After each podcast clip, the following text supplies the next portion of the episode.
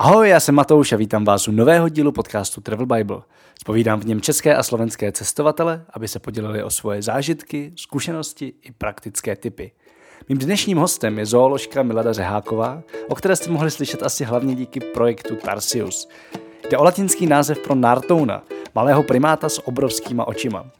Milada Nartouny už dlouho zkoumá na Filipínách a pomohla rozjet několik úspěšných projektů na jejich ochranu. V rozhovoru se ale dostaneme i ke znovu objevení Velemyši Dinagatské a k tomu, jak práci terénního výzkumníka skloubit s výchovou dvou malých dětí. Ještě než se do toho pustíme, představí vám můj biblický kolega Petr Novák Apku, se kterou se učí nová španělská slovíčka. Nadchla ho natolik, že jsme domluvili spolupráci v rámci podcastu. Tenhle podcast vám přináší 2000 slovíček CZ, aplikace, která vás dokáže za neuvěřitelně krátkou dobu naučit hromadu slovíček v angličtině, němčině nebo španělštině. Já ji používám už skoro přes rok a jsem z ní furt fakt nadšený. A jak tahle apka funguje? Lidská paměť neumí moc dobře pracovat s neuchopitelnými a abstraktními cizími slovy. Mnohem líp slyší na obrazy a příběhy. Vybavit si konkrétní obraz nebo příběh je mnohem jednodušší, než si vzpomenout na cizí slovo. A s tím právě aplikace 2000 slovíček pracuje. Každý nový slovíčko je zasazený do mini příběhu, který vám v hlavě vyvolá obraz a vy si ho mnohem jednodušeji zapamatujete. Například anglický slovíčko palm, který znamená dlaň, je zasazeno do následujícího příběhu. Jdete v Londýně po ulici a žebrák vám natahuje dlaň, ze kterému vyroste palma. Každý příběh si v hlavě vybavíte jako obraz a jakmile budete chtít slovo dlaň použít, vybaví se vám žebrák natahující dlaň, ze které roste palma.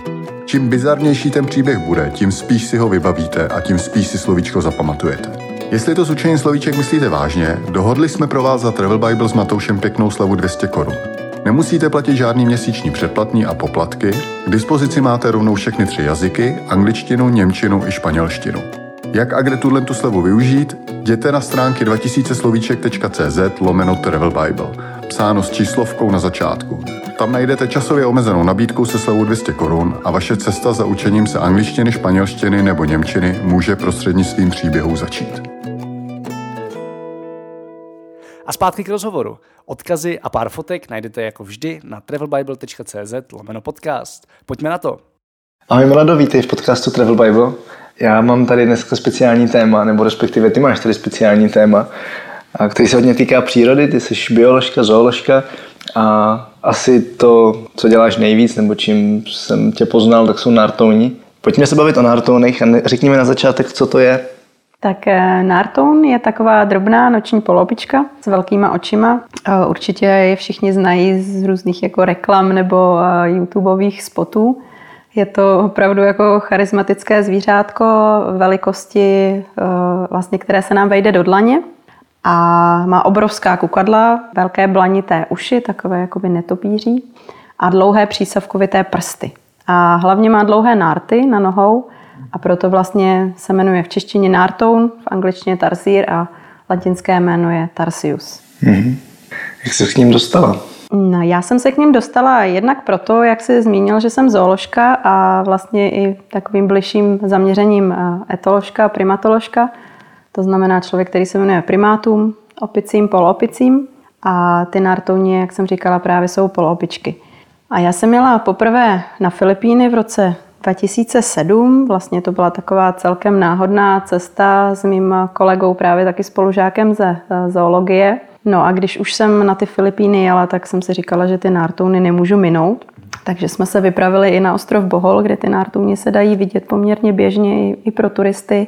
A tam vlastně začala taková nějaká moje láska k ním, dá se říct. A ještě než se dostaneme dál k tomu, co se dělo, tak se vrátím úplně jako na začátek.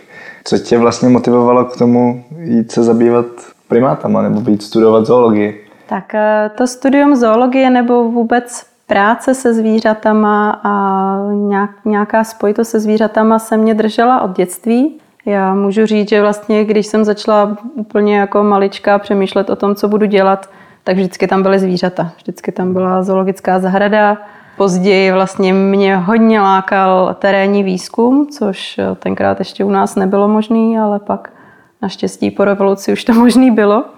Takže ve chvíli, kdy jsem se dostala na vysokou školu a vlastně přišla, přišla doba, kdy jsem si měla volit diplomovou práci, tak se mi naskytla šance jít do Indie studovat chování opic, což bylo opravdu v podstatě takový nějaký splnění mýho dětského snu.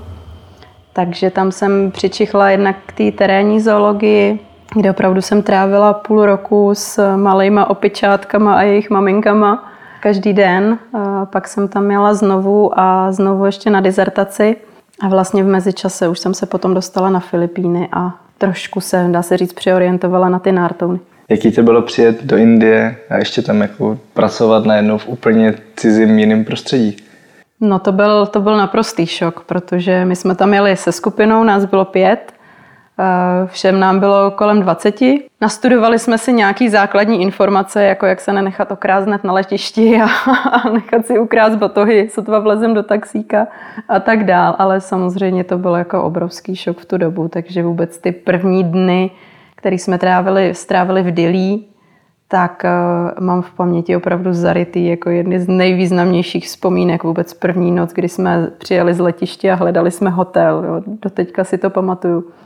No a pak jsme přijeli na vesnici v Rajastánu, respektive nejdřív do malého městečka, kde jsme se sešli s jedním člověkem, kterýho jsme měli předtím domluveného, že nás doveze do té vesnice. A ten nás tam teda dovezl a nechal nás tam už potom na pospas rodině, kde jsme měli bydlet. V té rodině jeden člověk mluvil anglicky, jinak nikdo. A přesně si pamatuju taky ten první večer. Seděli jsme tam za tmy, vůbec jsme nevěděli, kde sedíme, na čem sedíme, kolik tam běhá cizích lidí, kde budeme spát. A byli jsme z toho teda, musím říct, úplně zděšený. Jo. Ten, první, ten první dojem byl opravdu jako velký šok a říkali jsme si, jak to tam vydržíme, protože samozřejmě zázemí, podmínky, hygienické podmínky úplně jako pro nás tenkrát něco nepředstavitelného. No ale pak vlastně po těch půl roce, co jsme tam strávili, tak jsme se tam víceméně skoro všichni do té Indie zamilovali. Já jsem se pak přestěhovala do vedlejší rodiny a do teďka jsou to mý jako velmi dobří přátelé. Je to vlastně já je beru jako rodinu, ani ne jako přátelé, ale jako rodinu. A byla jsem potom za nima několikrát a naposled jsem tam byla předloni, kdy vlastně slavili svatbu svojí třetí dcery. Předtím jsem byla na svatbě první dcery a počítám, že půjdu ještě na svatbu čtvrtý dcery. Takže opravdu ty vztahy tam máme výborný. A od té doby Indie je moje vlastně zamilovaná země. Co tě ta zkušenost naučila? Jako takhle být sama více nebo víceméně sama? Mně se to hodně líbilo. Hodně líbilo a vlastně eh, zjistila jsem, že tohle je taková nějaká velmi důležitá součást mýho já a i to asi potřebuju ke svému životu. Ten čas vlastně strávený se zvířaty o samotě mi přijde úplně super. To, to jako je věc, která mě fakt jako hodně, hodně nabíjí a naplňuje. V té Indii se k tomu přidala ještě ta zkušenost té rodiny, z té kultury. Je to samozřejmě země, kde ta kultura a náboženství má obrovskou roli. A to mi přišlo vlastně taky velmi důležitý a hodně se mi to líbilo. Potom, když to srovnám třeba s těma Filipínama, tam vlastně ta kultura tolik tu roli nehraje, respektive žádnou. A dá se říct, že mi to tam i chybělo. Takže v tomhle směru ta Indie vlastně má všechny ty směry. Samozřejmě, jo, zase jsou tam mínusy, jako je ta hygiena, nemoci, až přemíra lidí na, na těch jako velkých turistických místech a tak dál. Ale ta moje zkušenost z vesnice a s chudýma lidma je vlastně velmi dobrá, velmi pozitivní. Ty jsi ještě říkala, že jsi vlastně naučila hindsky, protože v té rodině neuměli anglicky. A vnímala jsi potom ten národ nebo ty lidi jinak? Určitě. To je obrovsky vlastně jako důležitá, důležitá věc, eh, kterou člověk jako může mít nebo může udělat, naučit se ten místní jazyk, protože pak pronikne úplně do vrstev, který by se mu jinak vůbec jako nesnilo, že že můžou být, takže eh, já vlastně jsem se přestěhovala do jiné rodiny, tam mluvil taky jeden člověk anglicky, to snad byl jediný dva z celé vesnice, kteří měli anglicky, ale tohle byl otec od rodiny, který vlastně pracoval mimo domov, takže já jsem se s ním sešla třeba jednou za měsíc, jinak v té rodině nebyl, ale byly tam právě dcery zhruba mého věku, ta nejstarší byla zhruba mého věku a ty byly samozřejmě strašně zvědaví na bílou Evropanku. Jo. Takže Oni si mě zvali k sobě na návštěvu, tak jsme se vlastně zblížili a oni si se mnou hrozně chtěli povídat. Oni jako učili se anglicky, ale ta jejich úroveň nebyla taková, aby jsme si mohli popovídat o něčem, něco si sdělit. Jo? Byla to opravdu, bych řekla, úroveň základní školy, přestože jim tenkrát bylo 18, 17, 16, jo? Tak, tak prostě to byla na velmi jednoduchý úrovni. Ale oni vymysleli geniální věc, že teda naučí mě hinsky, takže začali nosit, začali nosit svoje učebnice angličtiny a učili jsme se opačně. že oni mi ukazovali ty slovíčka, učili mě hinsky, já jsem si pak koupila učebnici a ve chvíli, kdy jsem seděla prostě u opic a opice spaly, tak já jsem si studovala z učebnice. Pak jsem přijela do Prahy a hledala jsem, kde bych to mohla rozvíjet a cesta mě dovedla vlastně až na filozofickou fakultu, kde jsem normálně vlastně absolvovala pět let studia hinštiny. Ne teda oficiálně nemám z toho diplom, ale vlastně pět let jsem tam odchodila tu hinštinu. Takže teď si myslím, že už se s těma lidma dokážu velmi dobře domluvit. A samozřejmě i v kontaktu s místníma, jo? když prostě já nevím, si jdu koupit cokoliv jiného, kde by člověka voškubali na desetinásobek ceny, tak my si začneme velmi příjemně povídat, pozvou mě na čaj a, a je to vlastně fajn. Můžeš nějak popsat tu svoji práci, klidně jako konkrétně, teď jsi říkala, že tam prostě sedíš u opic, co tam vlastně děláš a jak to jako celý probíhá? Tak eh, tohle to byly vlastně časy za studií, takže já jsem tam sbírala data na diplomku a na dizertaci. A já jsem tenkrát studovala etologii, to znamená chování, chování zvířat.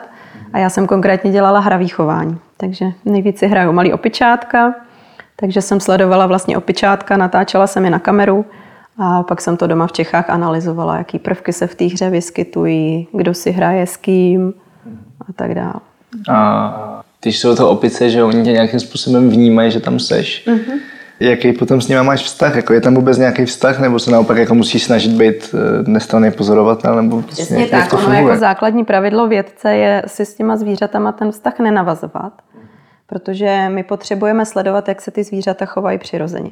Ve chvíli, kdy já bych je začala ochočovat, tak eh, oni se přirozeně chovat nebudou. Takže já jsem tam opravdu chodila jenom jako pozorovatel a mělo to výhodu, že hulmani, ty opice, který jsem studovala, ten druh hulman posvátný, tak vlastně je v Indii posvátný, jak už to jméno napovídá.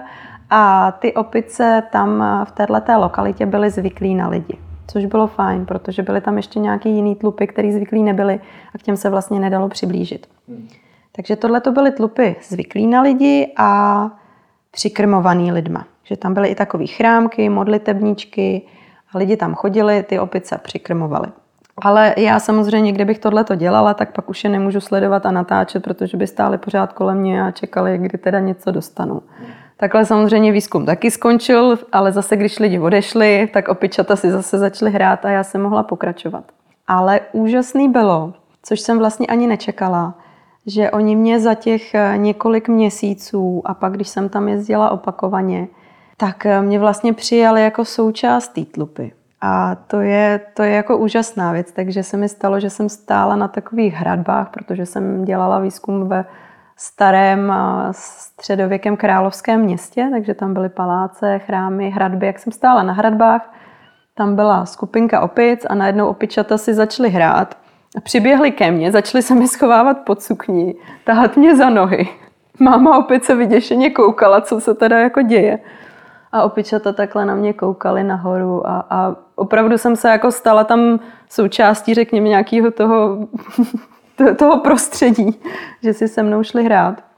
A e, vlastně jednou nebo dvakrát se mi stalo, že, že vlastně i ta opice na sebe nechala sáhnout. To jsem teda dělala až na konci toho výzkumu, aby to právě nějakým způsobem neovlivnilo ty data ale uh, čistily se tam dvě opičky, to všichni známe, jako říká se tomu, že si vybírají blechy, ale oni se nevybírají blechy, jenom si jako čistí tu srst a kůži. No já jsem si tak jako připoposedávala, poposedávala, poposedávala, až jsem si tu jednu opičku začala čistit taky. A naučila ses něco od těch opic do života, nebo dalo ti to něco jako co využíváš v běžném životě, když prostě pozoruješ, jak funguje takhle opičí tlupa?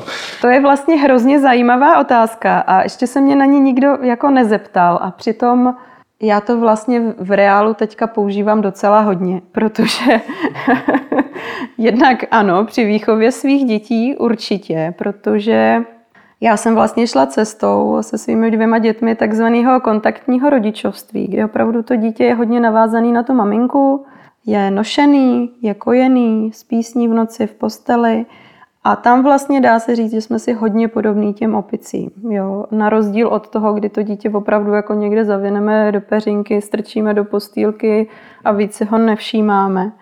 Tak já vlastně i po zkušenosti, nejen po zkušenosti z těch, z těch, od těch opic, ale vůbec po že jo, studiu přírodovědecké fakulty chování nejenom zvířat, ale i člověka, tak jsem se vlastně dívala na to, co je pro nás přirozený a co to dítě potřebuje ale poslední roky se věnuju i laktačnímu poradenství, to znamená radím maminkám s kojením.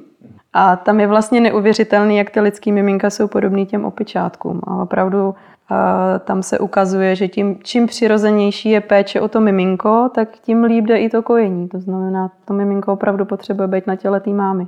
Takže hezká otázka. Tak pojďme pomalu na Filipíny, k Nartounům. Říkala si, že tě tam víceméně přivedla náhoda, tak co se teda potom stalo? Že jsi tam zůstala docela dlouho a věnuješ se jim asi doteď, pokud jsem to správně pochopil. Eh, stalo se vlastně to, že jsem naplánovala trasu na ten ostrov Bohol, protože jako si říkám, no tak Nartoun, to, to prostě je šance jak blázen, protože Nartouna eh, nikde u nás nemůžeme vidět v zoologické zahradě, nejenom v Čechách, ale vlastně nikde v Evropě. Takže já jsem do té doby Nartouna znala vlastně jenom z knížek případně jako z videa člověk mohl znát, ale naživo ne.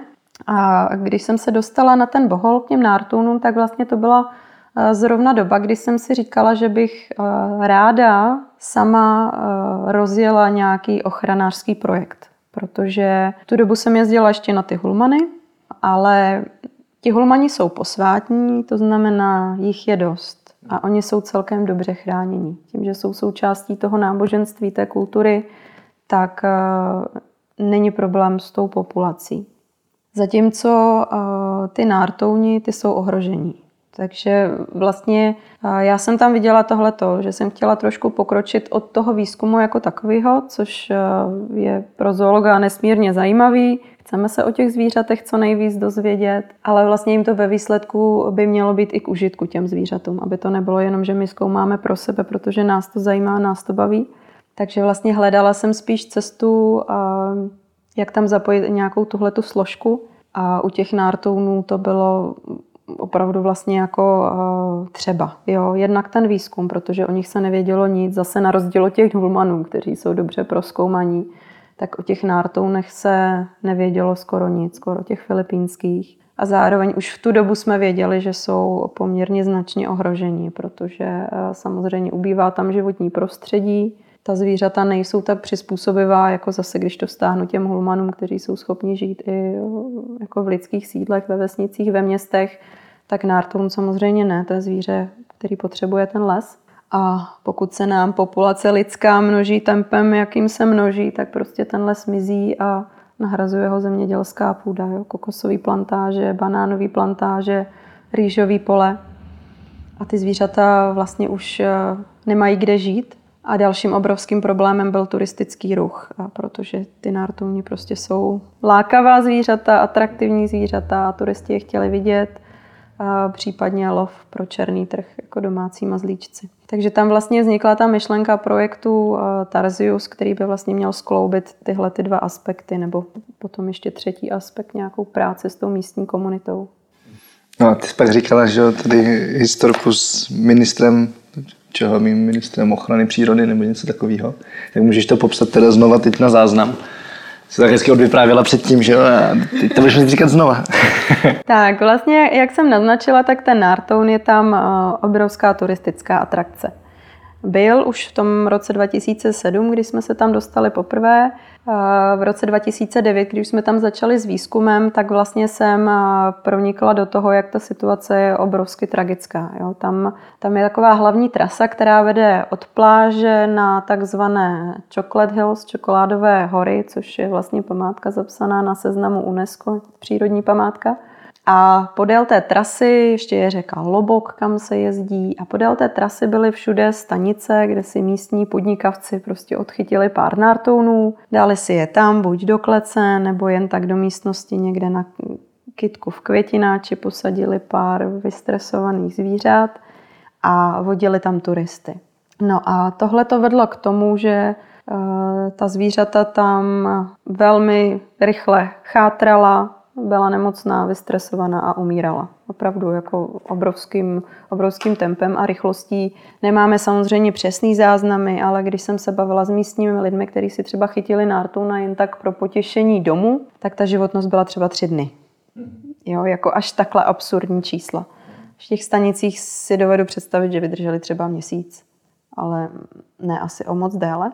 No a já když jsem viděla tohleto, tak jsem si říkala, no tak my se tady snažíme o nějaký výzkum, ale ono za chvíli už nebude co zkoumat. A za chvíli už nebude co chránit, protože těch zvířat tady na tom ostrově není tolik, jakým tempem vlastně ubývají. Jo? Protože ti lidi měli povolení na určitý množství zvířat a když jim ty zvířata umřely, tak prostě nebylo nic jednoduššího, než si objednali z lesa lovce a ten jim chytil stejný počet zvířat znova. A nikdo vlastně neřešil, že se to tam točí, obměňuje. Já jsem přemýšlela, nebo přišla jsem s nějakým návrhem, že by se ta zvířata nějakým způsobem značila. To mi nebylo dovoleno ze zřejmých důvodů.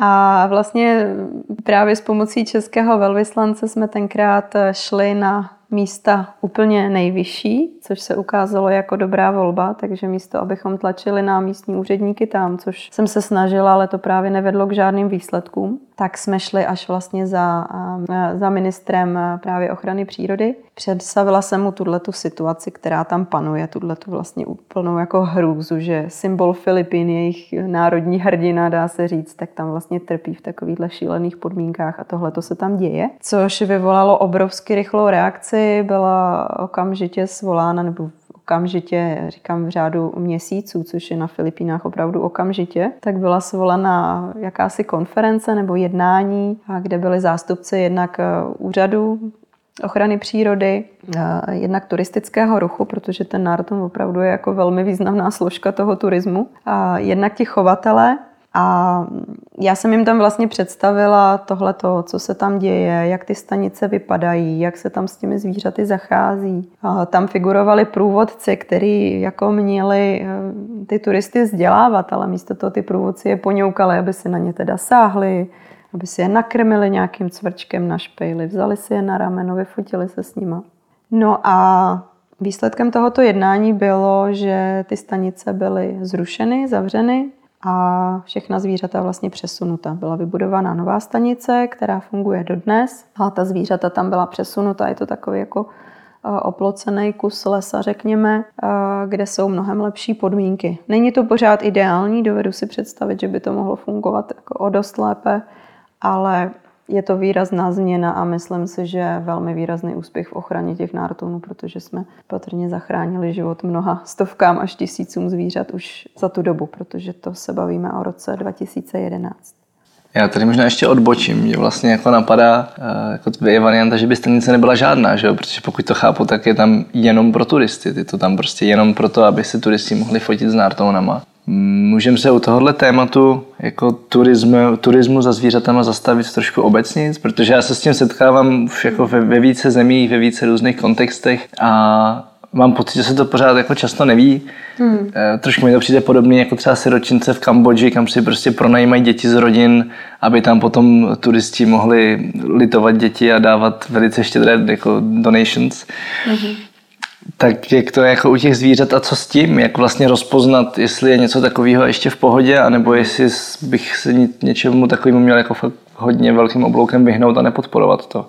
Jo, to je jako, myslím si, že v dnešní době velmi důležitá úvaha, protože cestujeme skoro všichni a dřív nebo později se prostě s, takovýmhle, s takovouhle věcí někde setkáme a přesně jako vědět, co dělat, co nedělat, abychom jako nepodporovali ještě něco horšího. Samozřejmě, když za mnou na sílance přišel pán s opičkou oblečenou do šatiček, eh, že jako s mýma dětma si ji mám vyfotit, tak to jsem ho hnala svinským krokem. To jako nenarazil na úrodnou půdu. A to si myslím, že si uvědomují asi všichni, že tohle to prostě není fér vůči těm zvířatům a není to dobře a nedá se za to skrýt žádný jako ochranářský úmysl. Zatímco v těchto těch stanicích, a nejedná se jenom o nártouny, ale jedná se o spoustu jiných druhů a spoustu jiných zemí, hlavně teda mám zkušenosti z té východní Asie, tak spousta těchto těch stanic se schovává za jakousi ochranu přírody. Takže oni vlastně nalákají i lidi, kteří ty zvířata mají rádi a chtějí jim pomoct. A je vlastně let, kdy docela složitý tohleto rozlišit a odhalit a zjistit, kde teda má mít a podpořit to a kde ta donation má smysl a kde už vlastně podporuju jenom nekalý biznes. Jo? Chce to asi eh, jako poměrně hlubokou znalost toho prostředí a hlavně znalost toho místa, což člověk jako na první dobrou nemá. Takže myslím si, že když někam jedu a mám to naplánovaný, tak je fajn se spojit s někým, kdo tam byl, zná to, nebo si přečíst recenze, ale zase odfiltrovat to od těch lidí, kteří si řeknou, ježíš, opička ta byla roztomila, já jsem jí mohl nakrmit.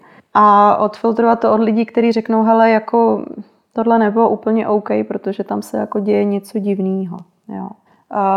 Co se týče úplného zrušení a zákazu, tak e, samozřejmě pro zvířata by to bylo asi v drtivé většině to nejlepší. Ale myslím si, že to v dnešní době není průchodný, protože přece jenom ta, ta lidská společnost chce z toho profitovat a chce z toho něco mít, když to tak řeknu. A nedovedu si představit, že by Filipínci řekli tak a my už teďka přestáváme vůbec nártouny držet zajetí, protože je to divoká příroda a my už budeme dělat něco jiného. Protože opravdu ten turismus třeba na tom Boholu na tom do značné míry stojí. A tohle to byla věc, která jsem viděla od samého začátku, že by asi narazila. Takže tohle to jsem vlastně nenavrhovala. Navrhovala jsem nějaké zlepšení těch podmínek, tak aby byly uspokojeny obě strany. A vlastně dříve tahle ta myšlenka už tam na tom Boholu vznikla a vzniklo jedno centrum, který je prezentovaný jako taková polo, je to v angličtině jako semi-captive, jako polo domácí nebo polo uzavřená voliéra je to v každém případě, že to není vlastně na způsob zoologické zahrady, ale je to vlastně oplocený kus lesa, kde ty nártouni mohly chodit dovnitř a ven, jak se jim zlíbilo a turisti mohli chodit dovnitř, se tam na ně podívat. Dneska už to taky nefunguje tak, jak bych si představovala. Jo? Už ty ideály taky vzali za svý. Ale tohle si dovedu představit, že by mohla být nějaká jakás taká střední cesta, kdy vlastně těm zvířatům bychom nabídli lepší podmínky. Oni do těch voliéry chodili, protože tam byly světla, které lákaly hmyz. Takže oni se tam šli nakrmit. A to si myslím, že je fajn cesta, je tam nalákat a potom přivést ty turisty se na to podívat. Jo. Dneska říkám, už to funguje jinak, ty zvířata zřejmě už ven chodit nemůžou, je to normální voriéra jako každá jiná, ale ty podmínky jsou tam pořád jako celkem v pořádku a ty turisti tam chodí. Takže když se mě někdo zeptá, kde vidět nártouny, tak je to tohleto místo na rozdíl od toho, kam teda byly přesunuty ty zvířata, o kterých jsme se bavili. Tam prostě pořád to není tak, abych tam lidi posílala. Ale uh, já jsem vlastně jako zavedla další věc, uh, nebo s kolegama jsme vymysleli program takzvaných nočních safari, kdy jsme chtěli brát lidi vyloženě do lesa, do přírody, do národního parku, na ty nártouny se podívat v noci, protože oni jsou noční a už jenom to, že se na ně chodíme dívat ve dne, budíme je, rušíme je, bleskáme jim bleskem do očí, tak je pro ně prostě stres. Takže tohle to si myslím, že jsou cesty. Jo? Najít prostředí, najít ty národní parky, mít tam průvodce, který budou vyškolený, a mít tam opravdu trasy vytipovaný, a ty zvířata tam brát. I kdyby to mělo být eh, za cenu nějaké habituace těch zvířat eh, ve smyslu, že prostě oni si zvyknou na ty lidi. Takhle to třeba krásně funguje na Sulavezi, kde je jiný druh nártounů. A v Národním parku Tankoko mají prostě vytipovaný tři nebo čtyři rodiny nártounů. Oni tam žijí v rodinách. Ty filipínští jsou samotáři, ale ty sulaveští žijí v rodinách. Tak tam je vytipováno několik rodin, který spí prostě v dutém stromě a tam chodí turisti se na ně podívat. Těm nártonům to nijak neškodí. Je to pár vlastně desítek minut večer, ty zvířata se probouzí kolem 6 hodiny, takže prostě před 6 tam přijdete, čekáte u stromu, než se nárton zbudí, on se zbudí, rozhlídne se a většinou odhopká a jde se domů. Jo, což mi přijde jako ideální příklad ekoturistiky. a tak on ten zážitek je potom lepší, no, že? Jako ano. zažiješ si noční džungli, Přesně. vidíš ho v přírodě. Přesně, a ne nějakýho utrápence prostě na větvi, u kterým nevím, jestli bude zítra mrtvý. Jo? Hmm. Jako, hmm tohle je jako vůbec žasnu, proč ty lidi na, na to jezdí, ale jsou to opravdu lidi, kteří jsou nevzdělaný v tomhle směru. Neříkám, že jsou třeba hloupí úplně, ale v tomhle směru nevzdělaný a neví, že těm zvířatům to ubližuje, že je to zabíjí. Jo? Proto je potřeba o tom hodně mluvit. Opravdu v souvislosti s tím cestováním je potřeba mluvit i o tomhle. Protože právě tady je krásná ukázka, jak to fungovat může. A na tom Sulavezi jako nenajdeš nikde stanice, kde by byly zavřený nártouni v kleci, protože to prostě není potřeba. Máš teda ještě jako jasně říkala si, že je tady možnost si něco zjistit dopředu, pročíst si reference. Je tam ještě něco, po čem se koukat? Jo, když se rozhoduji, jestli tam jít, nejít, pořád jako nevím. Hmm. Za mě to je většinou v ten moment, když nevím, tak nejdu.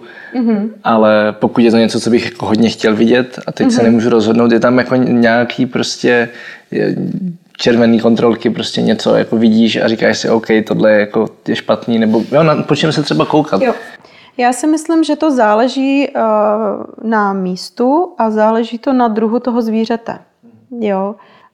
Um, třeba teď mi pořád jako na mysl chodí uh, želvičky. Typicky na Sri Lance je spousta prostě želvých stanic, kde si můžete za nějaký peníz, uh, který je prezentovaný na ochranu želviček, tak si můžete tu želvičku třeba i jako vypustit do toho moře, nebo si ji pohladit, já nevím co, já jsem v těchto těch stanicích právě vlastně jako nebyla, protože už jsem dopředu věděla, že toto není v pořádku. Jo? Já si myslím, že to je jediná cesta, opravdu zeptat se předem, zeptat se lidí, nebo už dneska i si to jako vygooglit, jo? hodit to tam, jestli je v pořádku držet želvu v bazénu. A je zajímavý, že já to třeba šířím i kolem sebe, říkám lidem, hele, tam nechoďte, ale spousta z nich to nechce slyšet a řeknou si, jo, a já to chci vidět na vlastní oči. Jo? A nebo si řeknou, a co ona mi tady jako uh, vědkyně bude vykládat, já toho člověka znám a to je fajn chlápek. Jo? Jako on to může být fajn chlápek, on to třeba taky neví. Ale tam se děje to, že když zavřu želvičku do bazénku, tak za prvý ztratí eh, tu orientaci a už se nevrátí na tu pláž, kde se narodila. Za druhý ochabnou svaly, takže pak ji jako za týden vypustím a ona už nebude moc plavat tak, jako by byla schopna potom vylíhnutí. A spoustu dalších věcí. A ten chlapík, jako věřím tomu, že ve spoustě případů to ani neví. Jo? A myslí si, že ji tam vychová v tom bazénku, až bude silnější, tak ji pustí. Takže ono, tam může být dobrý úmysl i u těch místních lidí, ale proto je potřeba zase k tomu přistupovat opravdu nějak citlivě k té komunitě, vzdělávat je, dostat se, proniknout tam mezi ně a zjistit, kdo má zájem o to těm zvířatům pomoct a kdo nemá. Jo, třeba u těch nártounů to bylo jednoznačný, tam to byl prostě biznis, tam nebylo co řešit, tam nikdo je chránit nechtěl. Jinde si dovedu představit, že je to jiný. Typicky se hodně zase mluví o jízdě na slonech. Jo, nejezděte prostě na slonech. Stejně je spousta lidí, kteří si to prostě chtějí zažít. Pak to třeba litujou, řeknou si, ježiš, to bylo fakt hrozný, on, on fakt se k tomu slonovi choval vošklivě. Ale dopředu jako jim to člověk nevysvětlí, což je vlastně škoda. Jo. Ne všechno je možná potřeba si zažít na vlastní kůži. Já často slyším takový to, jako že no ale když už tam jsou, tak vlastně to Jo, což třeba, jak jsem říkal s těma siročincema, to je taky jako jedna z věcí, ano, která ano, se neví ano. a oni tam ty děti nejsou. Oni by tam bez těch jo. turistů pravděpodobně jo. vůbec nebyli. Jo. Což jako mimochodem, jak si říkala, že potřeba si zjistit něco o tom, jak ta země funguje, tak eh, v azijské komunitě by se prostě nestalo, že dítě skončí v siročinci. To je jako velmi, velmi specifický případ. Hmm. Rozhodně ne po stovkách, jako je to v Kambodži. A s těma zvířatama je to asi stejný. No, přesně tak. To je, to je jako určitě pravda. S dětma, se zvířatama, že jo, tak v Indii taky vyrábějí eh, mrzáky, aby potom mohli žebrat, že jo. Hmm. Jo, to, to je právě ono. A pokud to budeme podporovat, tak to bude vznikat dál. To, to jako je naprostá pravda. Takže přesně to je takový jako alibismus. No, když už to tam je, tak já to taky jakoby zužitkuju. Já to taky využiju pro ten svůj prospěch, protože někdo jiný to způsobil. Hmm. Ale vždycky musíme tu vinu hledat i sami v sobě, jestli já k tomu náhodou nepřispívám. Pojďme k trochu pozitivnějšímu, pozitivnějšímu tématu. Já myslím, že je hrozně důležité o tom mluvit, jako, proto jsem to vytáhl. Ale ty máš na jednom filipínském ostrově svoji památnou ceduli nebo ve filipínštině teda. A, tak můžeš popsat celou tu story, co se tam vlastně stalo, co jsi tam dělala a, a proč tam máš svoji ceduli?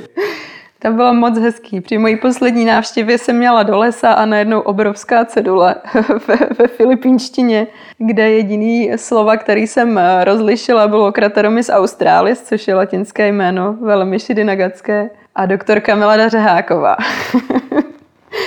tak jsem zastavila motorkáře a svého kolegu. Říkám, Ježíš, to je hezký, co to je? A oni tam vlastně popsali příběh, který se nám podařil a to je příběh vlastně znovu objevení Velemiši Dynagatské. To je zvíře, který eh, žije pouze na ostrově Dinagat a přilehlých dvou malých ostrůvcích, jinak nikde jinde na světě. A patří do skupiny, v angličtině se jim říká cloud rats, takže jako krysy z oblaků.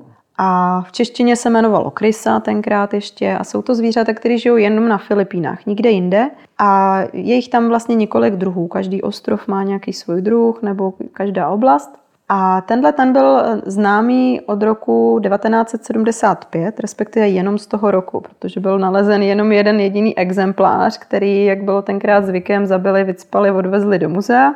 A od té doby ho nikdo neviděl. Přestože po nich pátrali, jezdili tam věci, jezdili tam zoologové, protože vlastně na Filipínách existuje jedna organizace, která se hodně na tyhle ty eh, hlodavce zaměřuje, takže bylo to jako v hledáčku a nikdo ji nenašel. A my jsme vlastně na ten Dynagace dostali už eh, po druhý, protože ten ostrov byl pro mě zajímavý právě kvůli těm nártounům, protože eh, se ukázalo později. Když jsem tam měla poprvé, tak se to ještě nevědělo, ale bylo, bylo vlastně jako náznak, že by tam mohl žít jiný druh nebo poddruh, než žije na tom boholu. Takže proto mě to zajímalo. A když jsme tak jako byli jednou v lese, hledali jsme nártouny, tak jsme vlastně objevili tu velemyš živou, přímo. Přestože jsme se po ní ptali místních lidí, což je tak jako obvyklý způsob, tak vlastně nikdo moc jí neznal, akorát jeden pán vypadal, že jí spatřil, jinak nikdo vůbec nevěděl, že tam něco takového žije. A, nebo věděli, že tam žije a že ji viděli, ale pak, když jsem jim ukázala obrázky, tak ukázali něco jiného. No a my jsme tuhle tu velemyš v roce 2012 uh, eh, natočili vůbec poprvé. Pořídili jsme vlastně jako první video a tím pádem prokázali, že teda ještě žije. Takže obrovský objev po 37 letech. Ta hranice, kdy se druh prohlásí za vyhnulý, je 50 let, takže už to bylo natěsno. A vlastně od té doby teda víme, že žije. Samozřejmě okamžitě byla zařazena mezi kriticky ohrožené, když máme jeden další exemplář, jinak, jinak nic dalšího. Díky tomu se tam podařilo rozběhnout potom další ochranářské aktivity, takže eh, ve spolupráci s jednou místní filipínskou organizací jsme tam mapovali území o velikosti vlastně přes 6 000 hektarů, kde by měly být potom vyhlášeny chráněné území, protože na tom ostrově žádná chráněná území nebyla a zároveň ten ostrov je hodně cený. Ta biodiverzita je tam prostě veliká, spousta endemických druhů, které nejsou jinde na světě, ale zároveň je obrovsky ohrožený, protože tam probíhá těžba nerostných surovin v obrovském měřítku. Jezdí tam, jezdí tam zahraniční společnosti a vlastně ta půda, dá se říct, mizí před očima a s ní samozřejmě všechno živé. Takže díky tomu se tam podařilo nastartovat tyhle ty aktivity, což, což je skvělý, protože těm lidem vlastně je potřeba dát nějaký pocit výjimečnosti a říct jim, jo, vy jste jediný místo na světě, kde žije tohleto zvíře, tak přece to tady nemůžete teďka vyhubit. Hmm. A je fakt, že na tohle to trošku slyší. Můžeš jenom popsat, jak taková velemyš vypadá, to jako nedovedu představit. Tak, co ta, to vlastně Ta velemyš, eh, vlastně ona předtím, jak jsem říkala, ona se jmenovala Krysa. A když jsem o tom mluvila, o tom našem objevu, tak všichni, ježiš, krysa objevila nějakou krysu. A pak jsem ukázala video a fotku a oni, ježiš, to je ale hezký zvíře, ale to by se nemělo jmenovat krysa. Tak mi vlastně kolegové vnuknuli myšlenku, že by jako stálo za toto přemenovat. Takže jsem se jednoho dne zamyslela vymyslela jsem jméno Velemyš. A vlastně navrhla jsem ho jako pro celou tu skupinu Cloud Reds, protože opravdu to je jako taxonomicky oddělená skupina a my jsme pro ní v češtině to jméno neměli. Takže dneska už máme velemyši i pro ostatní druhy, všechno jsou to velemyši. No a jsou to vlastně jako veliký, vlastně největší myšovitý hlodavci a to, ta, ta dynagacká má prostě nějakých 30-40 cm a ocásek, pak jsou druhy, které jsou větší, na Luzonu žijou třeba myši, které mají až dvě kila, takže tam jsou poměrně i hodně lovený na maso, protože na tom už se dá něco sníst. Tady na Gacká naštěstí ne, protože to je tak vzácná, že nikdo se neobtěžuje jí lovit. Ale zajímavý je, že ta první, která byla chycená, tak byla vlastně sítě oranžová, ale fakt jak pomeranč, jo, úplně oranžová. A má charakteristický ocas, který má půlku černou a půlku bílou. Opravdu jako hodně podivný zvíře, člověk by řekl, že ho prostě někdo namaloval. Takže my jsme hledali teda oranžovou krysu. A tu naší, co jsme našli, i tu druhou, co jsem potom viděla uh, tři roky, tři roky poté, čtyři roky poté, skoro pět, 2012 a konec roku 2016, tak vlastně nebyly takhle oranžový. Byly takový jako rezavo hnědo šedý, jo, což je vlastně zajímavý, čím to bylo. Jo, jestli to je prostě nějaký, nějaká variabilita jenom v té populaci, nebo to byly mladí starý jedinci, nebo samec samice. Tam je spousta otázek, které my ještě nevíme. A nejlepší otázka je vždycky, no a jak to vypadá s tou populací u nich? A já říkám, no tak jsem jediný člověk na světě, který ji viděl dvakrát. Takže populační odhady opravdu nemáme. Jsi říkala, že tam tady v tom případě je hodně důležitý komunikovat s těma místníma. Mm. A jak něco takového probíhá? Jako jak ty jako biolog prostě najednou tam můžeš s místníma řešit to, že by kus území najednou jako nemohli vytěžit, což samozřejmě i pro ty místní je nějakým způsobem zajímavý. Mm. Možná tam třeba nemůžou potom do toho lesa chodit, i když tady v tom případě si říkala, že tam nechodí tak jako tak. Mm. Jak je vlastně přesvědčíš, jo, ty jako nějaký vědec bílej tady ze západního světa, který přece vlastně nic neví o tom jejich lese, tak jako jak, jak je přesvědčíš, že se to má chránit a že to je důležitý? Přesně tak, ono to má dvě stránky. Jednak eh, mě samozřejmě vnímají jako jakýhosi vetřelce, který o tom jejich životě nic neví a, a bude jim tam něco říkat, nebo to je taková jako obecná rovina. Samozřejmě tomu je potřeba se vyvarovat, aby tam člověk fakt jako nepřišel s nosem nahoru a neřekl jim tak a teď od teďka do lesa nepáchnete, dřevo tam sbírat nebudete, zvířata lovit taky ne. Ale je potřeba to dělat nějakým způsobem eh, citlivě a nejlíp ve spolupráci zase s nějakým místním člověkem, s přáteleným. Takže vlastně na tom Dynagatu já se znám s jedním člověkem už od eh, toho roku 2009 a je to moc fajn chlapík, který je vlastně vystudovaný zemědělský inženýr, takže ta ochrana přírody je mu velmi blízká. Zároveň eh, má několik funkcí tam v místní samozprávě, takže to i dá se říct eh, nějakým způsobem vlivná osoba. Není úplně zatažený do politiky, takže je fajn, že jako čínají v jakékoliv době nějakým způsobem je schopen se zpřátelit s tou momentálně vládnoucí, vládnoucí stranou.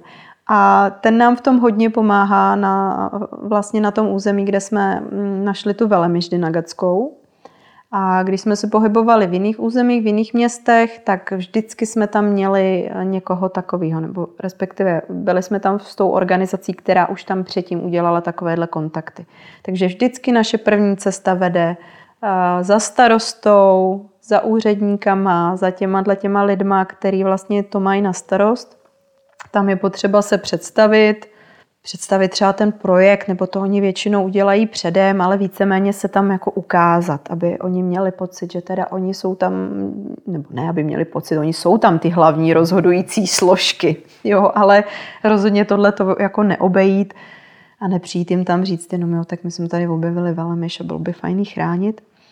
Ale popovídat si s nima vlastně přesně, jako proč to budeme chránit, proč budeme chránit nějakou velemyš a jako nejúčinnější se ukazuje opravdu ochrana um, té oblasti, kde ty zvířata žijí, protože opravdu běžného člověka velemyš nezajímá, nártouny taky nezajímá. Pokud se to nedá speněžit, ulovit, sníst, tak je fakt, že oni o ty zvířata nestojí a nemají potřebu je chránit.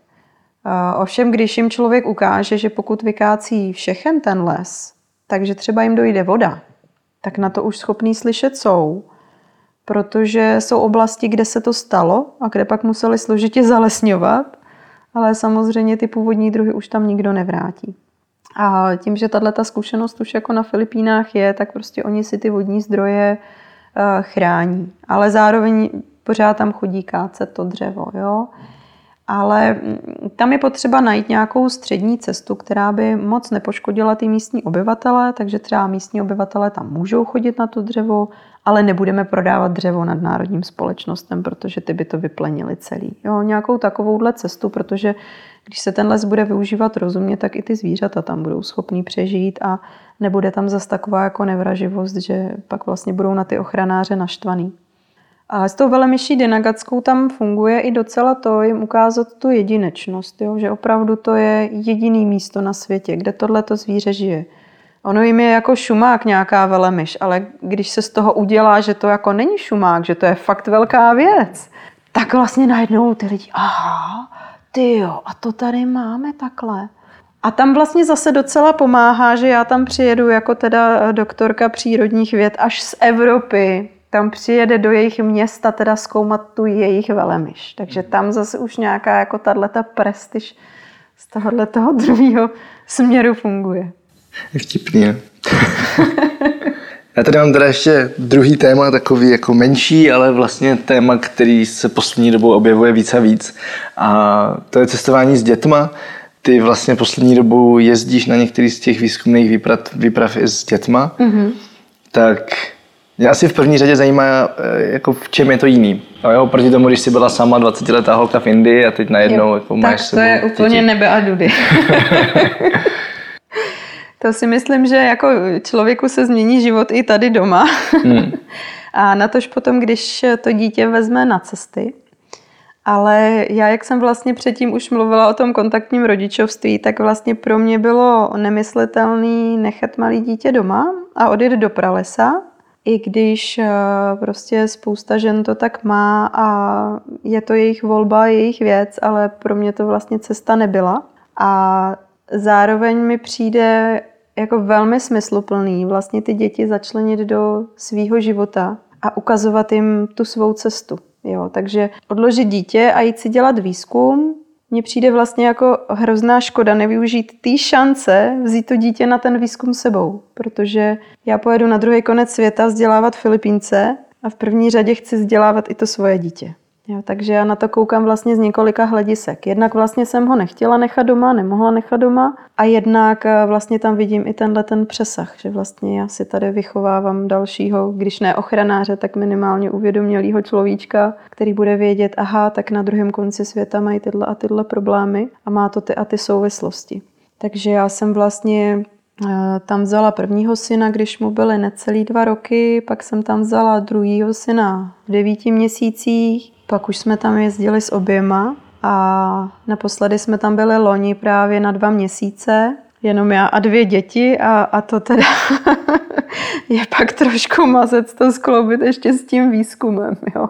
Ale dá se to, když člověk vlastně jako hledá, já vždycky hledám, jak to jde, než hledat, jak to nejde a vymlouvat se, proč to nejde, tak prostě si řeknu, co chci a teď hledám cestu, jak to jde. Takže i s těma dětma to jde. Tak jsme chodili třeba dávat eh, fotopasti, protože vlastně ten, ten eh, můj výzkum loňský spočíval jednak v tom, že se chodilo večer do lesa, protože jsou to noční zvířata, jak ty velemyši, tak ty nártouni, nebo ještě kriticky ohrožený srstín dynagacký, což je takový vlastně jako holej, holý ježek bez bodlin tak je vlastně endemický zvíře. Tak eh, ty se pozorují v noci, nejlíp za soumraku, když ty zvířata vstávají ale potom se spousta toho dá najít pomocí fotopastí a ty se zase chodí dávat ve dne. Takže my jsme chodili ve dne s dětma, dětičky chodili, dávali fotopasti, motali tam pásky, psali tam značky a tak dál a tohle to si myslím, že je jako velmi smysluplná činnost, jak pro ty děti, tak prostě i, i, i třeba ty místní, jako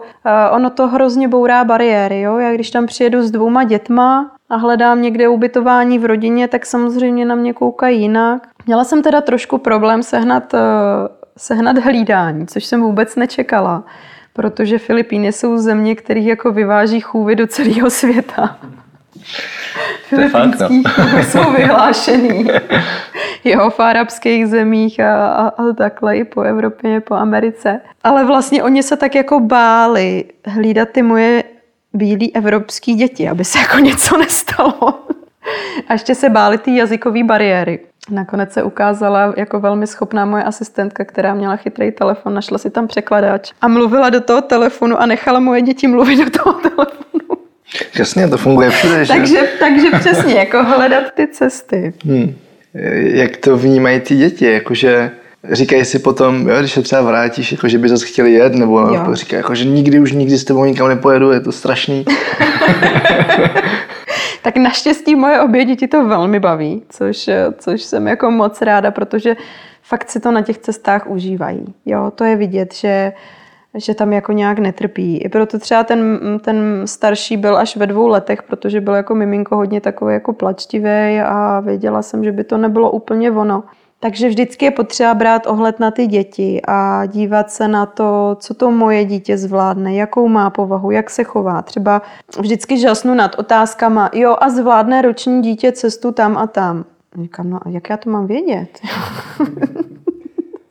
Jo, to jako nemůže nikdo cizí člověk říct. Ten to zvládne úplně stejně jako 50-letý člověk. Někdo jo, někdo ne. Někomu je horko, někomu není. Jo? To jako nedá se paušalizovat. A nedá se paušalizovat ani dítě. Je dítě, který je schopno jet prostě ve dvou měsících a je úplně v pohodě. A je dítě, který v pohodě není. A myslím si, že tohle to není schopen rozhodnout nikdo jiný než, než rodiče, respektive ten člověk, který s ním tráví většinu času, což většinou bývá teda maminka.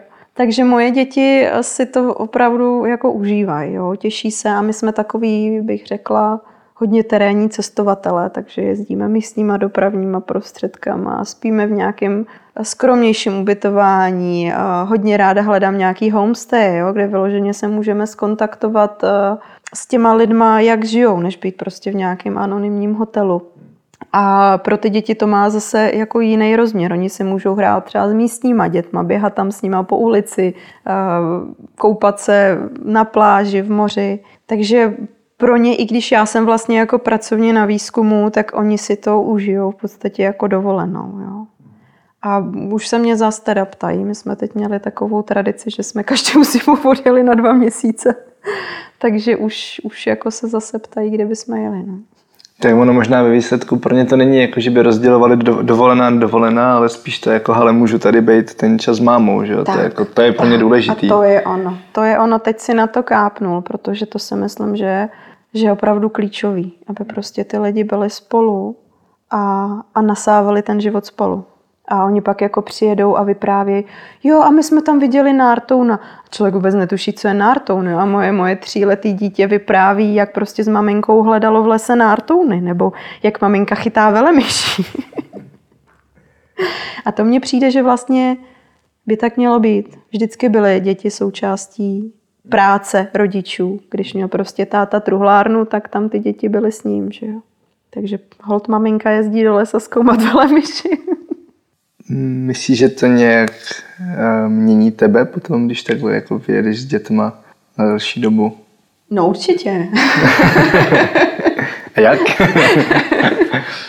Já si myslím, že jakákoliv vlastně takováhle cesta a takovýhle delší období člověka, člověka změní a nějakým způsobem ovlivní eh, ten jeho život. A jak jsem vlastně říkala, už i ten náš jako způsob toho cestování, i jako takového, když prostě jenom cestujeme, třeba chceme, chceme si užít tu dovolenou, nebo pobyt s těma lidma na výzkumu, tak opravdu vždycky um, pojmeme hodně v kontaktu s těma místníma lidma. A zároveň my jsme tam spolu taky ve velmi těsném kontaktu, vlastně mnohem víc než doma.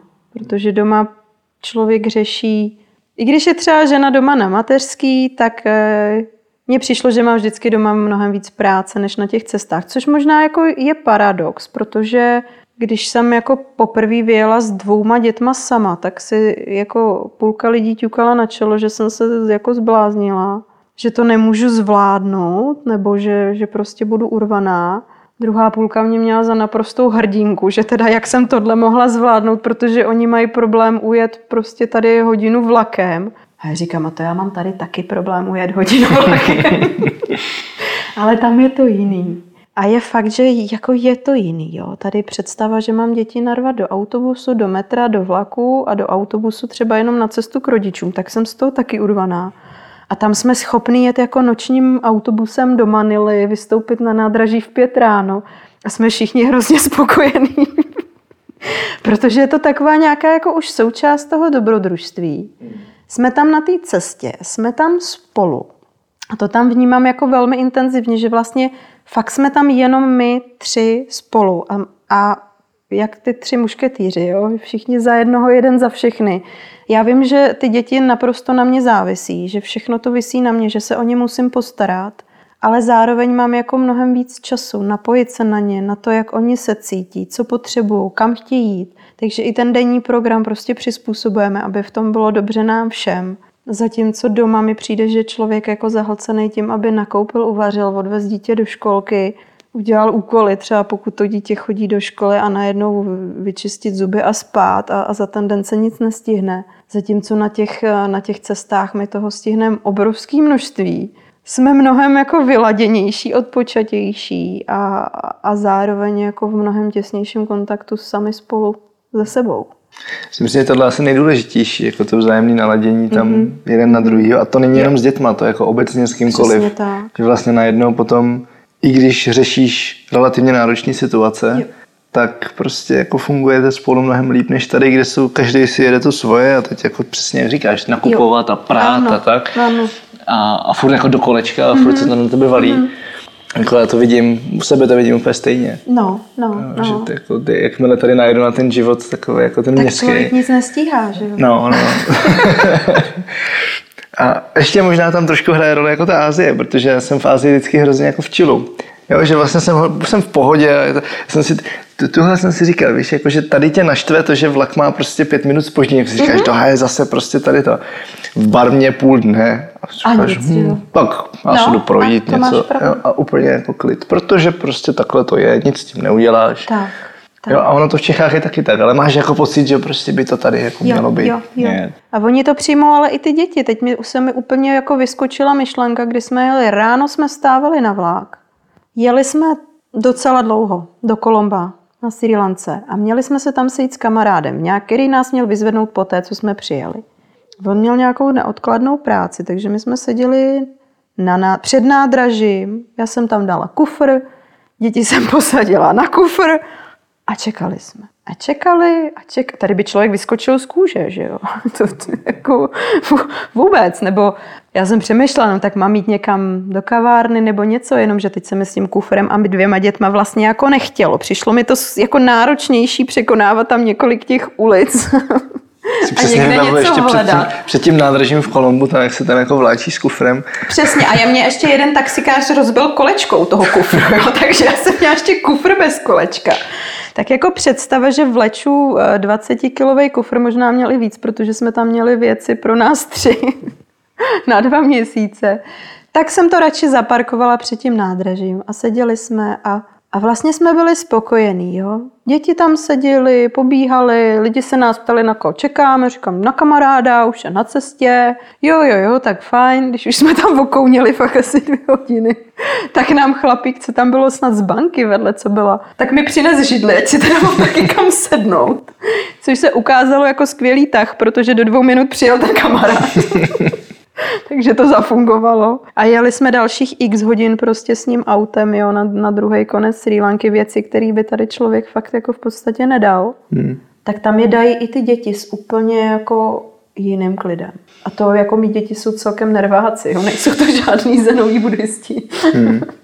Ale kdyby se tě ptal nějaký rodič, který se jako chystá už delší dobu na něco takového, jako že by prostě vyjel na měsíc s dětma a nikdy to neudělal, i když třeba předtím má něco nacestováno, a teď jako neví, co s tím. A co bys jako poradila, co, co vlastně udělat? Jo? Možná jakým způsobem překonat ten strach, protože tam vždycky logicky je strach, mm-hmm. co se všechno mm-hmm. jako může stát. Tak, já si myslím, že první a nejdůležitější uh, rozhodovací kritérium je, přesně jak říkáš, jestli ten člověk už někde byl, jestli má nacestováno, jestli tam byl sám a jestli by to teda zvládl sám, respektive jestli už to někdy absolvoval. Protože eh, čas od času setkávám se s lidma, který prostě si řeknou, aha, a ty teď je nějak jako v módě možná cestovat s těma dětma do té exotiky. No tak my bychom teda taky jeli do toho Thajska nebo na tu Sri Lanku, ale vlastně my jsme nikdy nikde nebyli a, a zvládnem to a zvládnem to s těma dětma. A vlastně pak ta otázka těch dětí tam je ta méně důležitá, protože je důležité, jestli to vůbec zvládne ten dospělý jako takový. Jo. Takže pokud jsem nikde ještě nebyl, tak asi není úplně dobrý začínat s těma dětma, obzvlášť jako malejma. Jet třeba až s většíma, já nevím. Bude blíž, jo nebo jet blíž, to je jako určitě nejlepší varianta. Můžeme jet jako, já nevím, na Kanáry nebo... Do Albánie. Nebo, tak, to je, přesně. To je taková exotika, klidně. která je ano, blízko. Ano, ano, klidně něco takového. Ale pro rodiče, kteří vlastně cestovali a nevědí, jestli teda s těma dětma to zvládnou nebo nezvládnou, tak druhý kritérium, to o čem už jsem jako mluvila, podívat se na to, jaký dítě mám doma. Jo? Jestli to dítě to zvládne. Jestli zvládá cestu autem, jestli zvládá cestu vlakem k babičce, jestli by zvládnul cestu prostě na letní dovolenou a přespaní ve stanu, a nebo jestli nikdy nic takového jsme prostě nezažili, tak je asi blbost ho teďka narvat na 12 nebo 20 hodin do letadla a jet s ním do tropů, kde prostě mu bude najednou hrozný horko a to dítě třeba um, je zvyklý na to, že pouze spí v kočárku a tam ten kočárek nebudu moc vzít, protože bych s ním neměla kde jezdit. Takže tohle to všecko jako si, si srovnat v hlavě, jo? představit si, jak ta cesta bude vypadat a představit si tam to svoje dítě a sama sebe. Třeba já jsem neměla problém s tím, že jsem ty děti nosila, protože jsem je nosila i doma, v nosítku nebo v šátku, takže jsem věděla, že tohle to není vůbec žádný problém. My jsme doma kočárek nepoužívali. Ale tohle je taky věc jako důležitá, jestli zvládnu to dítě vůbec jako nosit, jestli mě budou bolet záda, jaký si koupím nosítko a takovýhle věci, pokud se jedná o malý dítě. Pokud se jedná o větší, tak jestli jako uťapé ty cesty, které mám naplánovaný, jestli čím tam vlastně budu jezdit, jestli si najmu auto s řidičem a moje dítě zvrací v autě, no tak to asi taky nebude ono. Jo? Třeba moje děti nesnáší auto a věděla jsem, že letadle budou v pohodě, protože jim vadí být prostě připoutaný v sedačce. V letadle ten přistání je vzlet vydrží a pak už si chodíme prostě v uličce. Jo? Tohle to si taky zhodnotit připravit se na tu cestu letadlem vůbec jako samotnou, jo? abych měla tomu dítěti co dát napít nebo ho nakojit, když to letadlo bude vzlítat a přistávat, abych ho měla jak zabavit v tom letadle. Ale hlavně potom na tom místě, jo? jestli tam bude velký horko, jestli to zvládne jestli zvládne to, že tam bude třeba hodně lidí. Některé děti prostě jako to nemají rádi. Že? Hodně kontaktní lidi, že? Hodně kontaktních lidí, bude na něj pořád jako někdo mluvit a sahat a to dítě bude jako vyděšený a brečet, no tak si nikdo tu dovolenou neužije. Jo, takže já to vidím jako koukat na sebe a koukat na dítě, to jsou jako základní kroky. A potom překonat ten strach, tak to je asi pro většinu lidí vlastně to první, co řešej. Tak pro to je jako obecně k cestování. Pro mě je to vlastně to poslední, co hmm. řeším, jo? což jako někdo může chápat jako nějakou nezodpovědnost, ale já to spíš chápu jako, jako to, že si člověk uvědomuje rizika všude a v běžném každodenním životě. A teď jenom jako zvažuje, jestli je v nich nějaký jako zásadní rozdíl. Jo. Tak to vnímám já. Prostě u nás doma máme spoustu rizik, já vždycky říkám, že stejně jako nejhorší je, že ti tady skočí pod auto v Praze, že jo? Přesně, přesně. Jo. Máme tady nemoce, na který se umírá. Máme tady uh, auta, kterýma se umírá, ať už vevnitř, nebo tě někdo přejede. Máme tady spousta jako jiných eh, důvodů, jak se dá umřít. Samozřejmě na těch cestách většinou se přidávají ještě ty tropické nemoce. To je takový jako asi největší strašák a hlavně řekněme nějaká třeba absence té kvalitní lékařské péče. Takže v takovouhle chvíli je třeba fajn si vybrat zemi, kde vím, že ta lékařská péče je dobře dostupná, třeba fakt třeba to Tajsko nebo ta Sri Lanka. Já když, nebo... já když si představím severní Tajsko, vlastně tam, když pojedu v zimě, tam není horko, je tam všechno víceméně evropské kvality. Tak, Umí ti udělat nepálivý jídlo, to je jako u dětí obrovský problém v Ázii, že jo? Jo, jo. Ano, to je jako přesně, co to dítě bude jíst. No. A velké nemocnice v tajských městech mm-hmm. jsou jedny z nejlepších na světě, takže jako je to asi dobrá destinace, kde no. začít, ne, než jako poprvé letět eh, na sever Barmy, kde není elektřina, že jo? ano. takže, a že tam to je jenom jako vedle sebe, ale jsou to Jo, já si myslím, světy. že člověk přesně, člověk musí znát ty svoje limity. Já třeba jsem fakt strašně ráda s těma dětma v pralese, ale rozhodně to nebudu nikomu doporučovat, jo, protože já už jsem na to byla zvyklá předtím, ale jak říkám, když jsme přijeli do poprvé do té Indie, tak to pro nás byl šok a není fajn, když člověk takovýhle šok zažije poprvé s tím dítětem, že. Hele, máš nějaký zážitek, který ti se ti jako hodně silně zaral do paměti, možná ti nějakým způsobem jako změnil náhled na život, nebo ti změnil hodnoty třeba, cokoliv jako z cest?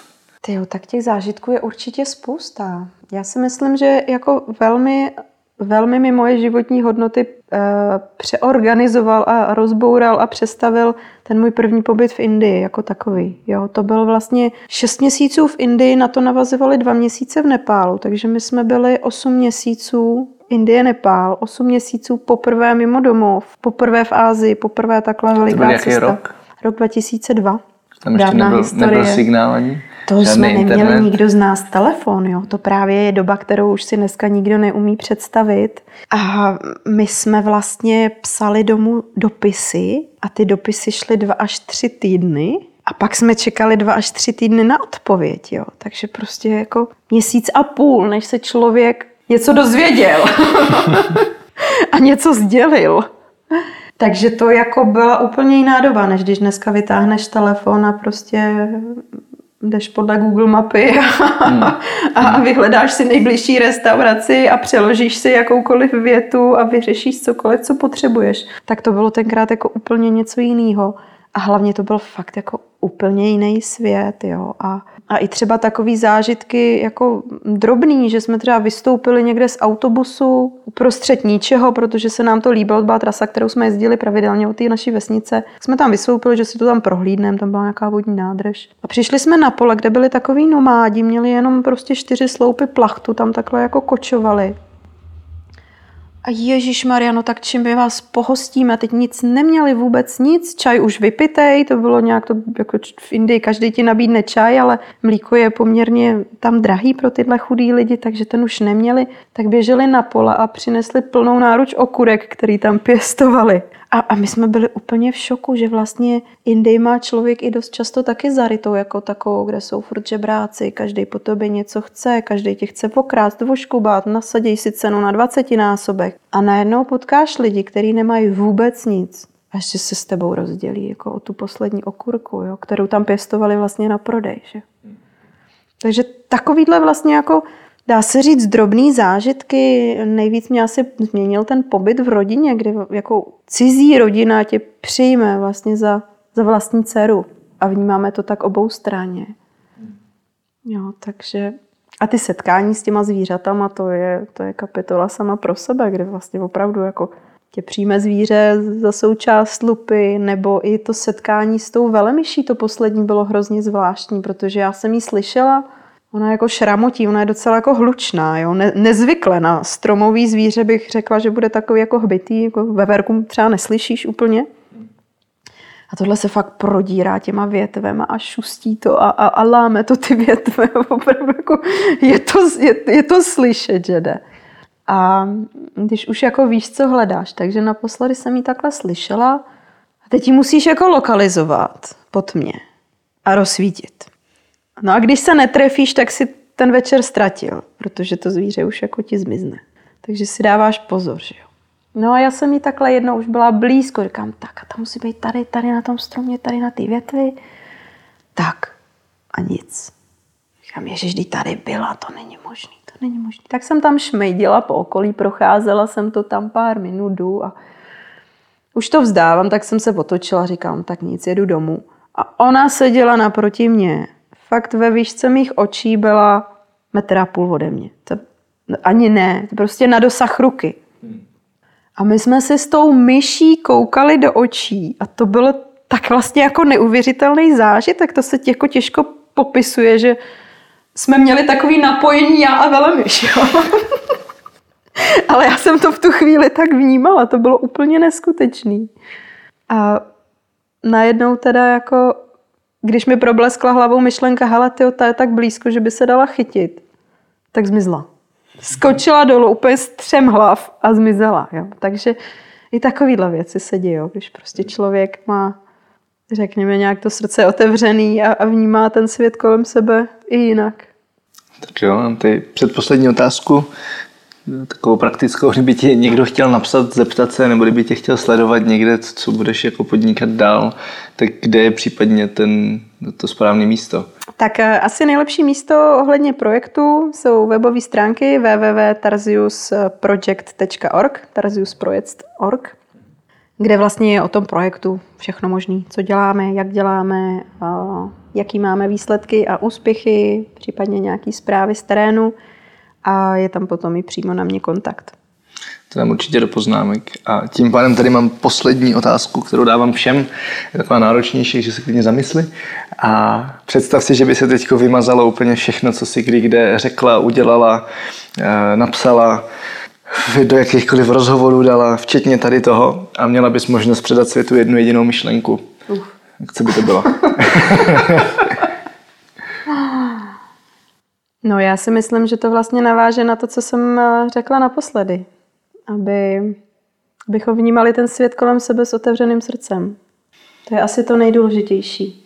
Co to pro tebe konkrétně znamená? Znamená to vlastně vnímat sám sebe jako součást nějakého celku, ať už je to příroda, nebo jsou to ostatní lidi, jiné kultury. A vlastně to tak nějak celý jako víc vědomě vnímat, než jenom si říct tak a já jedu tady za tím zážitkem a chci vidět to a to a vy mě neotravujte a vy mě tam doveste a vy, vy mě tohle jako zařiďte. Hmm. Tak eh, vlastně jako když se podíváme na to cestování třeba, tak jako se do toho ponořit, jo, víc. Tak jako to, víc to jako žít, než to jako dělat, řekněme. Mm-hmm. Tak jo, tak já moc děkuji za rozhovor. já taky děkuji. Tenhle podcast vám přinesla aplikace 2000 slovíček.cz, se kterou se za neuvěřitelně krátkou dobu naučíte hromadu slovíček v angličtině, němčině nebo španělštině. Já ji sám používám už skoro rok a jsem z ní furt fakt nadšený. Jak tahle apka funguje? Lidská paměť neumí dobře pracovat s neuchopitelnými a abstraktními cizími slovy. Mnohem líp slyší na obrazy a příběhy. To už prokázalo spousta výzkumů. Vybavit si konkrétní obraz nebo příběh je mnohem jednodušší, než si vzpomenout na cizí slovo. A s tím aplikace 2000 slovíček pracuje. Já aplikaci 2000 slovíček používám pro španělštinu, takže pár španělských příběhů. Španělé chodí spát do postele v kamaších. Postel se španělsky řekne kama. Antonio Banderas na španělské pláži mává vlajkou, na které hoří velké S. Vlajka se španělsky řekne bandera. Příběh je krátký a dobře vymyšlený. Ve slově banderas se potřebujeme zbavit posledního písmene S. Proto je v příběhu umístěno na vlajku, aby bylo jasné, že vlajka se řekne bandera. A ještě jeden příběh. Jus se španělsky řekne sumo. U tohohle slova se příběhu nabízí nespočet, takže třeba Zápasník sumo otevírá džus a potírá si s ním své velké břicho. Stačí si příběhy párkrát zopakovat a už umíte tři španělská slovíčka. Španělé chodí do postele v kamaších. Postel se španělsky řekne kama. Antonio Banderas mává vlajkou, na které hoří velké S. Vlajka je bandera.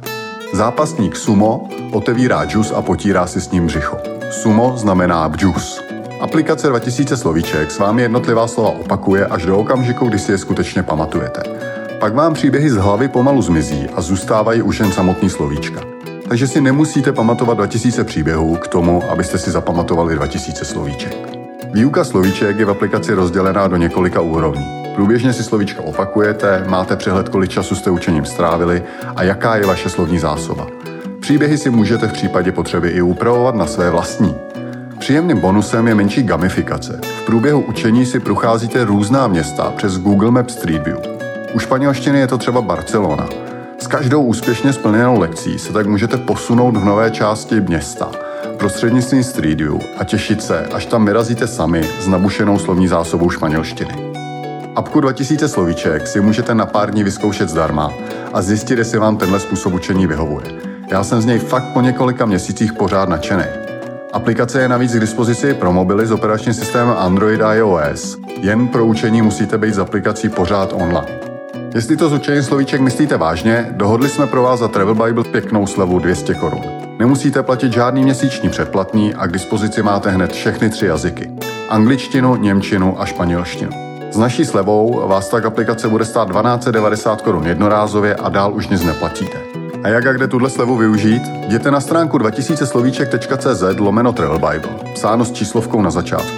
Tam najdete časově omezenou nabídku a slevu 200 korun a vaše cesta za učením se angličtiny, španělštiny nebo němčiny prostřednictvím příběhu může začít. Takže ještě jednou, sleva 200 korun je k dispozici na 2000slovicek.cz lomeno Travel Bible. Tento podcast sponzorují božstva. A je jí hodně. Travel Bůh, Ježíš, Buddha, Shiva s Višnou, Alák s Akbarem, Dajak, Batak, Toreja, Asmat, Adonis, Apollo, Krteček, Artemis, Athena, Dionysus, Ferdam, Ravenec, Eos, Hermiona, Poseidon, Batman, Serena, Zeus, Indiana Jones, Loki, Tora, celá ta sebranka ze severu. Díky. Travel Bible je prostě boží. Ať si cestovatel začátečník nebo pokročilý, najdeš v ní hromadu typů, díky kterým bude tvoje chuť vyrazit posílena, volný čas prodloužen a náklady sníženy na minimum. Amen. E, teda letadlo. Co se v Travel Bible dočteš? Spoustu věcí, Třeba, že potřebuješ výrazně méně peněz, než se říká, a že už je asi i máš.